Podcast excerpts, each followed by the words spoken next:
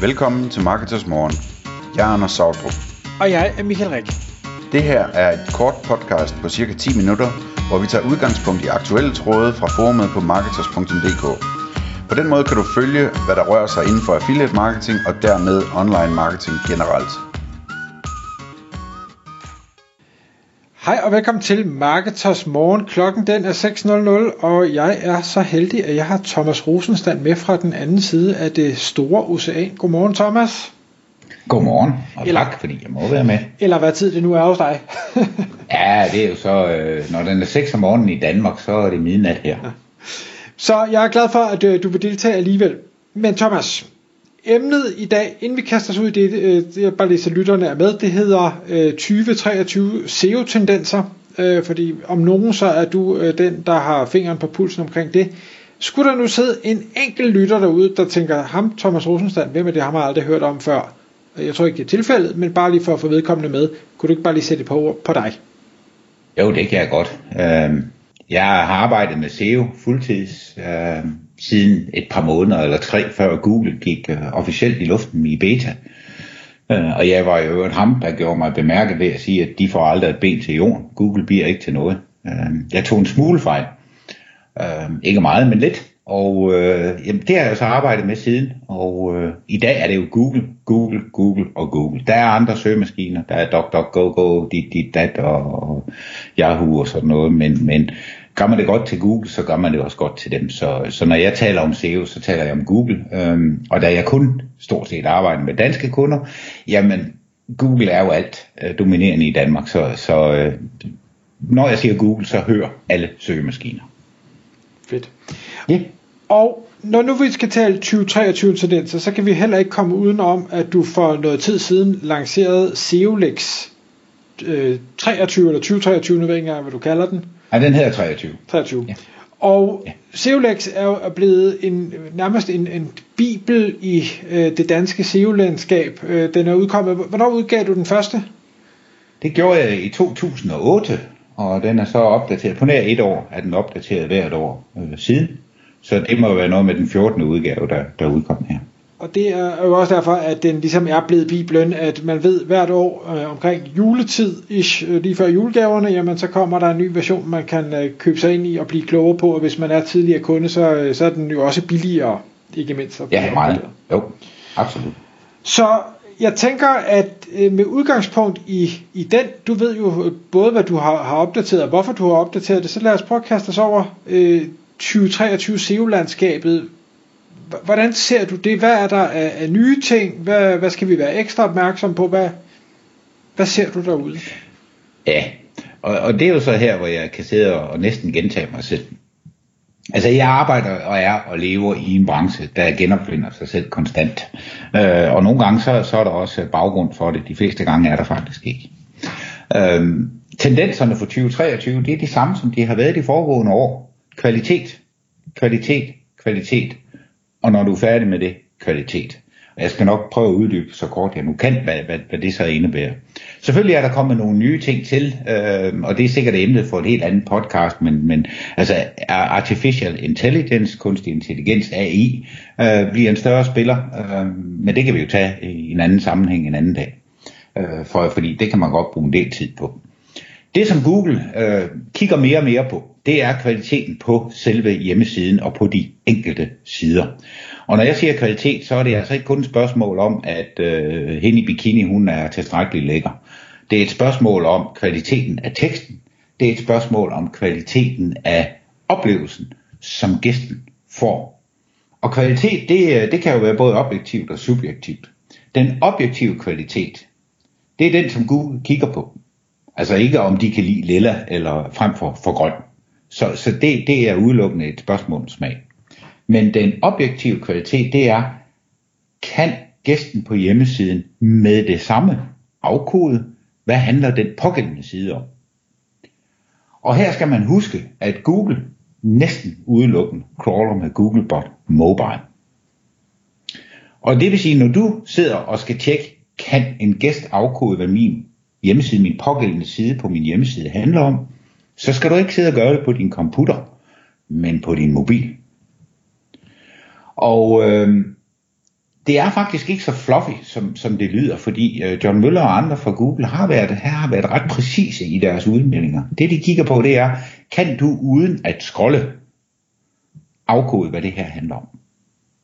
Og det vil sige, hvis man nu har en side, der, der tilbyder øh, hjælp til søvnløshed, for at tage det som eksempel. Man er coach, og, og, og man coacher folk til at få en bedre nattesøvn.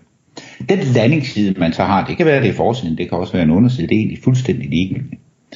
Når man kommer ind på den, på sin mobil, kan du så med det samme se, det handler om søvnløshed, og kan du få hjælp? Altså det, det kan gøres så simpelt som en overskrift, der siger, lider du af søvnløshed, få hjælp her. Så er den skid slået. Så har du indikeret, ja, du er gået rigtigt i forhold til søvnløshed, og ja, det her handler ikke om, at du skal læse om, hvad er søvnløshed, fordi det ved du godt, hvis du har søgt efter det sandsynligvis. Men hvad kan du gøre ved det? Og det har du allerede fået dokumenteret i overskriften alene. Det kan vi hjælpe dig med. Vil du købe Weberkrig? Vi har dem alle på lager. Så er den givet barberet, og så videre, og så videre. Så altså sørg for at få kommunikeret det i toppen. Øhm, men ikke nok med det. Så kommer så det her berømte spørgsmål, man altid skal stille. Hvad gør jeg så nu? Jeg er søvnløs, jeg har fundet den her side, jeg er kommet ind på den, og jeg kan nu se, ja, jeg er gået rigtigt. Hvad gør jeg så nu? Det kunne jo være lækkert, hvis der er plads til. Det er ikke sikkert, der er, men det kunne der godt være. Plads til, hvis da det nu er coaching, vi sælger her mod søvnløshed, at øh, der måske var en knap med det samme, der siger, få et opkald, eller bestil øh, et eller andet, gør et eller andet, en action. Hvis det kan pakkes ind, så det også kan ses uden at scrolle, så er ikke et øje tørt. Og hvorfor betyder det her så noget for Google? Og det er, det er dem, der har hørt tidligere podcast, de siger, nu gentager han sig selv, men, men det er jo vigtigt, fordi der er jo altså ikke ret mange, der er med på det. Stadigvæk. Googles mission i verden er at tjene penge. For at tjene penge skal de have brugere. For at få brugere nok, skal de levere de bedste søgeresultater. Og det vil sige, at hvis du gang på gang googler efter noget, kommer ind på den, der ligger nummer 1 eller 2 eller 3, og ikke lige kan finde ud af, om du er gået rigtigt, eller hvad gør du nu, så er Google en skodsøgemaskine, for de giver ikke de rigtige resultater. Sådan tænker Google, det kan man være enig i, og man kan lade være med at være enig, men det er altså dem, der bestemmer. Altså, du er nødt til at indrette dig efter, hvad Google synes og tænker, fordi de prøver at synes og tænke, som brugerne gør. Og så får du altså også den gevinst, at en større del af din trafik konverterer, når du gør det rigtigt, altså gør det nemt. Øhm, jeg har anbefalet mange gange, gør det gerne igen. Der findes en efterhånden tusse gammel bog, der hedder Don't Make Me Think, som er skrevet af Steve, Kru- Steve Kruger, og den, det er sådan en, man kan læse på en tur over Atlanten, eller mindre, altså den, den er ikke to. Øh, men have et stort stykke papir siddende på væggen foran, og når du sætter din sider op, don't make me think. Hvis jeg skal tænke for at navigere din hjemmeside, så har du fejlet. Så simpelt kan det siges. Og har det så noget med SEO at gøre? Nu snakker vi jo brugervenlighed. Ja, det er i høj grad noget med SEO at gøre. Øh, det er helt klart en af de, de tendenser, som egentlig har været gældende i flere år, men som jeg ser får større og større og større betydning. Sammenholdt med det helt overordnet begreb, der hedder on-site kvalitet. Altså, hvordan er din hjemmeside samlet kvalitet? Fordi Google kigger på en hel hjemmeside, og hvis vi tænker os en hjemmeside med 100 sider på i alt, og, øh, og den er bare gennemarbejdet i alle ender og kanter, så 80 af de her 100 sider, de er simpelthen helt geniale. De sidder lige i skabet. Resten er ikke.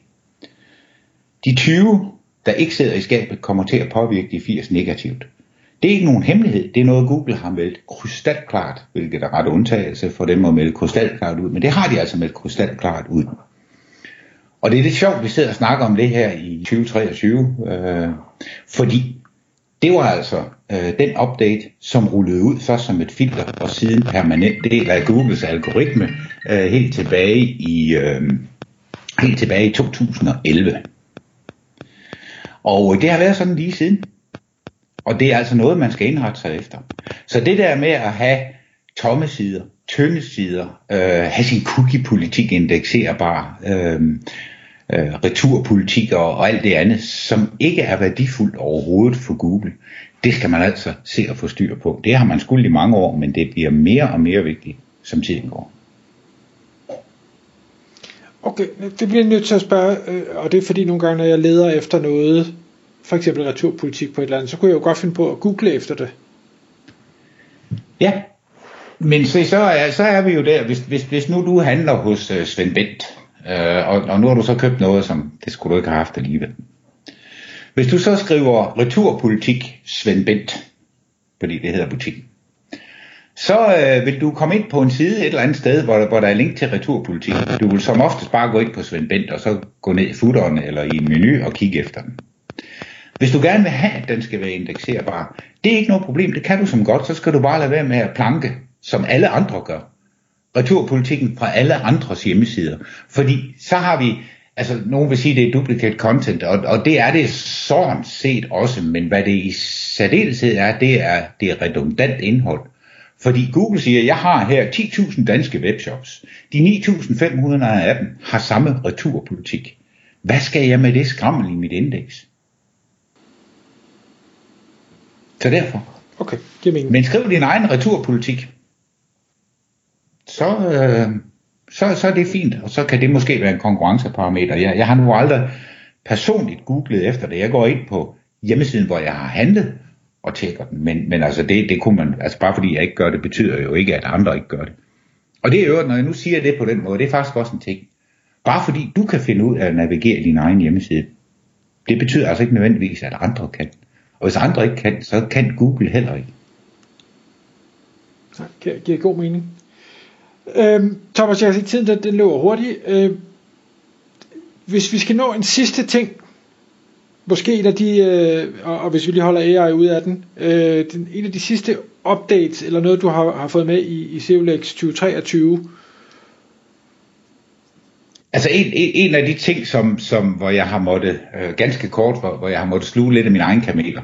Jeg har altid været en varm fortaler for, på det visuelt smukke i det.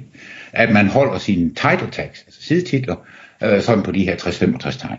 Og det er fordi, øh, jeg på et eller andet tidspunkt har fået arbejdet ind i min eget hoved, at øh, det ser pænere ud ude i Google søgeresultater.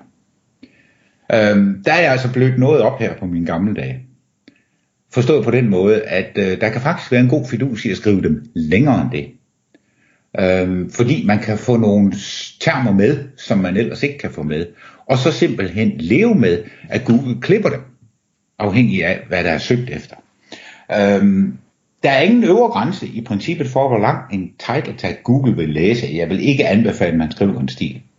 Men øh, lander du på et godt title tag, øh, på lad os sige øh, vi kunne sige 80 anslag eller 90 anslag i stedet for de der 60-65, og du synes det der, det sidder lige i skabet, så gør det, og så brug det, fordi du kan faktisk blive synlig med det. Jeg har lavet nogle forsøg, hvor jeg har sat, øh, hvad skal vi sige, specielle nicheord ind i slutningen af et title tag, langt forbi de 65 tegn, og øh, set mig selv med mit eget site kravle både to og tre sider frem på det ord. Altså det er noget, som ikke betyder noget, men, men hvor, hvor simpelthen for testens skyld. Så altså, man kan godt lege lidt, øh, lidt mere kreativt med sin title tags end, end bare lige, hvis man i øvrigt er ok med, at de kan blive klippet ude i Google. Ja, kan, kan vel både blive klippet, men kan vel også blive omskrevet, kan de ikke? Jo, jo, men det gør de jo. Altså, de omskriver, hvis de synes, det giver mening, så tager de typisk din H1'er eller din H2'er i stedet for. Det, det gør de rask væk, og den eneste måde, du kan omgå det på, det er ved at, at lege med din sidetitler, indtil de er så præcise i forhold til indhold på selve siden, så Google siger, jamen det, det kan jeg ikke gøre bedre selv. Det synes jeg, det var et glimrende sted at stoppe. Tusind tak for øh, input om 2023 SEO-tendenser, Thomas. Selv tak. Tak fordi du lyttede med. Vi ville elske at få et ærligt review på iTunes. Hvis du skriver dig op til vores nyhedsbrev på marketers.dk-morgen, får du besked om nye udsendelser i din indbakke.